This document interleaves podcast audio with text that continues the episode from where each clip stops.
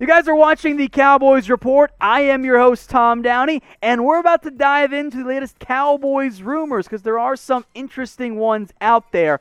We're going to begin with whether or not the Cowboys are a good football team. Good football team. Thank you, producer Brett. I'm giving this one one star. Comes to us from DeMarcus Lawrence, and I get what he's saying. I get why he's being optimistic. He's looking at the rest of the NFC East and going, these guys are all terrible. We're good relative to them. And he's right. They still can win the NFC East. And from a player perspective, this is kind of the mindset that you want. And I will make note DeMarcus Lawrence has also called the team soft before. Here's what he had to say Don't ever get this twisted. We're a good team. It's all about winning games at the end of the day, but we're a good team. I'll get back to that thought in a second. Seeing how other people are playing and stuff, I don't think we're far behind at all we can make a pretty good run. So you guys can get your votes in here. Are the Cowboys actually a good team? Why for yes and for no? I think there's talent, just it's all banged up right now. So I, I I appreciate Lawrence trying to stay positive. I think the defense feels pretty confident right now, coming off a good showing against the Pittsburgh Steelers. They're two and seven, man. They're not a good team right now. I'm sorry. Could they can they play better than what they have? Uh, yes, I think they can. Can they still win the NFC East? Yes, as well.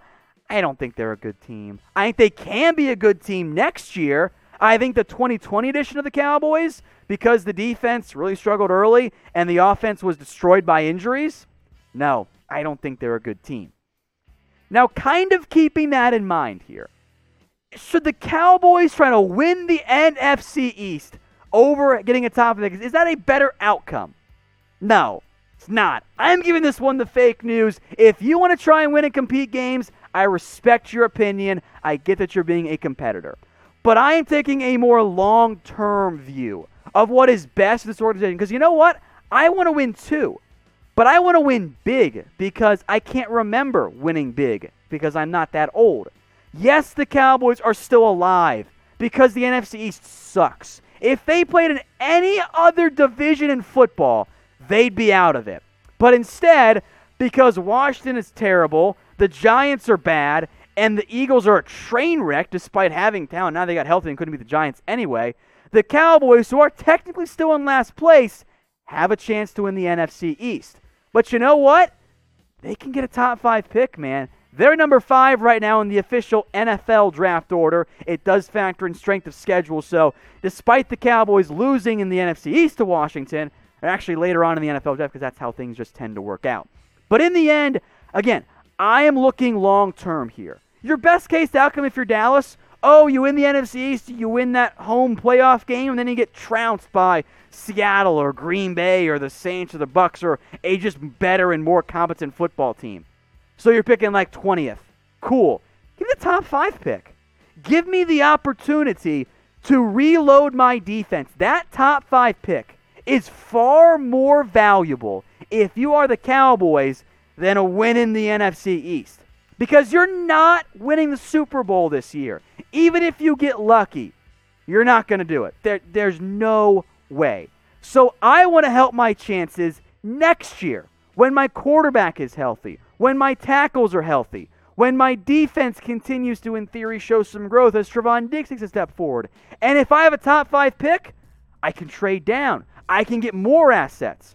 You can build your defense through the draft. Because of that, I want that top five pick or top 10 pick or whatever. That's just my opinion, though. I want to hear your, your guys' as well. What would you rather do? Win the East or get a top five pick?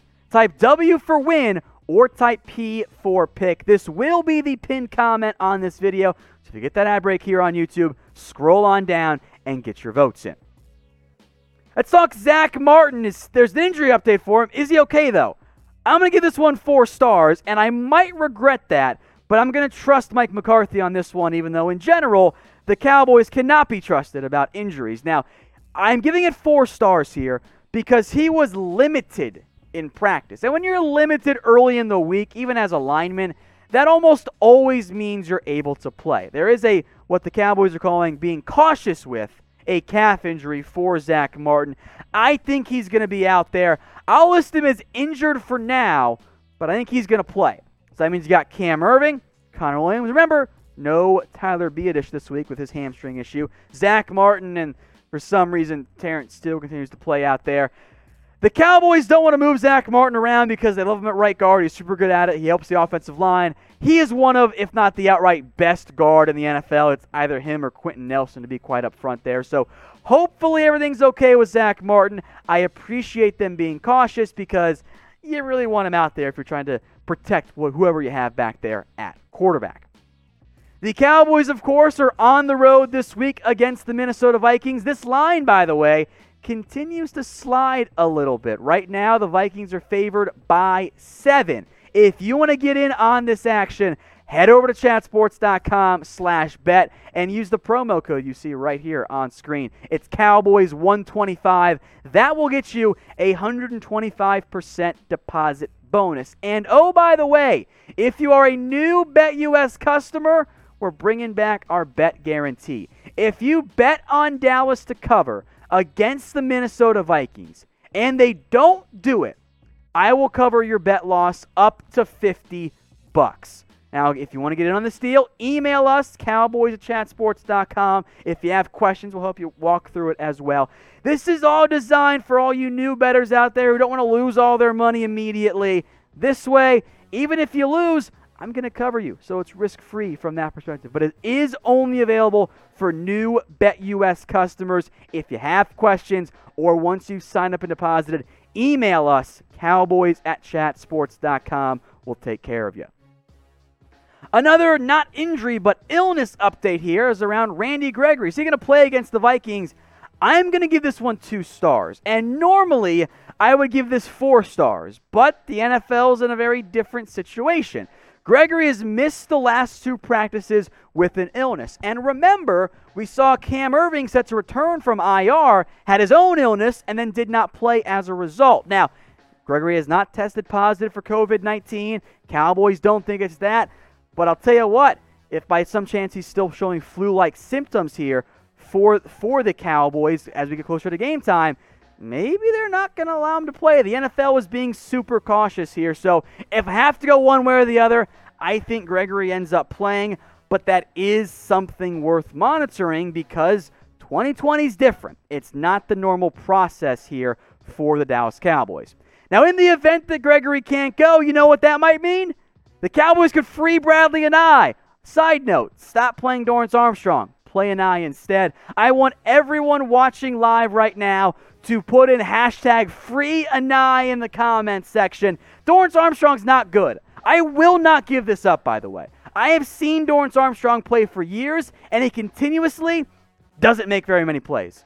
So what's the point in there? I say hashtag free Anae. Joey and Geek and Winston and Stinky Cheese and Patrick all agree with me. They're throwing in their hashtag free Anae in the comments section. Let's talk Dak Prescott now here. Just pay him? Question mark? Yeah, I'm inclined to agree here. Three stars on this one from friend of the show, Patrik Walker. Long article we put together on CBS Sports. And I get the arguments about not paying Dak because, ooh, you might have a top five pick. And think of all the cap savings you could get if you draft a quarterback. But, guys, remember, it is extremely tough to draft a top 10 quarterback. Go through all of the recent top even five picks. The list of quarterbacks better than Dak Prescott, it's not really there. I mean, maybe a Burrow or a Tua or a Kyler will get there, but they they're not right now. Kyler's pretty darn close. That's like the only one I think you would strongly consider based on what they've done in, the NFL so far. And oh, by the way, by the time they, if in theory, become a top ten quarterback, it's not going to be in year one. It'll be in maybe year two or year three, and I got to pay that guy. So once you have the top ten, top five, whatever quarterback, just pay him. Remember, you can build a defense two ways. You can buy one or draft a defense. Which reminds me, do we trust the Cowboys front office to buy a defense properly? Because I actually don't. I actually trust them more to draft one than I would to buy one. Now, I mentioned top 10, top 5, or whatever. So rank Dak Prescott for me among NFL quarterbacks. Get your votes in there in the comments section. Is he 3 or 5 or 7 or 8 or 9 or 10 or 6 or whatever? Where does Dak Prescott rank among NFL quarterbacks? I see these votes coming in here right now. I see two. I see seven. I see an eight. I, I, I see a six. I see a lot of these votes coming in here. I see a four, another seven, a lot of sevens in there. If you have, let's just say, a top seven quarterback, guys, you pay that guy because those guys are not easy to find. That's the route you should pursue. If you don't pay Dak Prescott, unless it's Trevor Lawrence, you are downgrading at quarterback. And I know you got to save money in certain areas, but quarterback is the most important spot out there.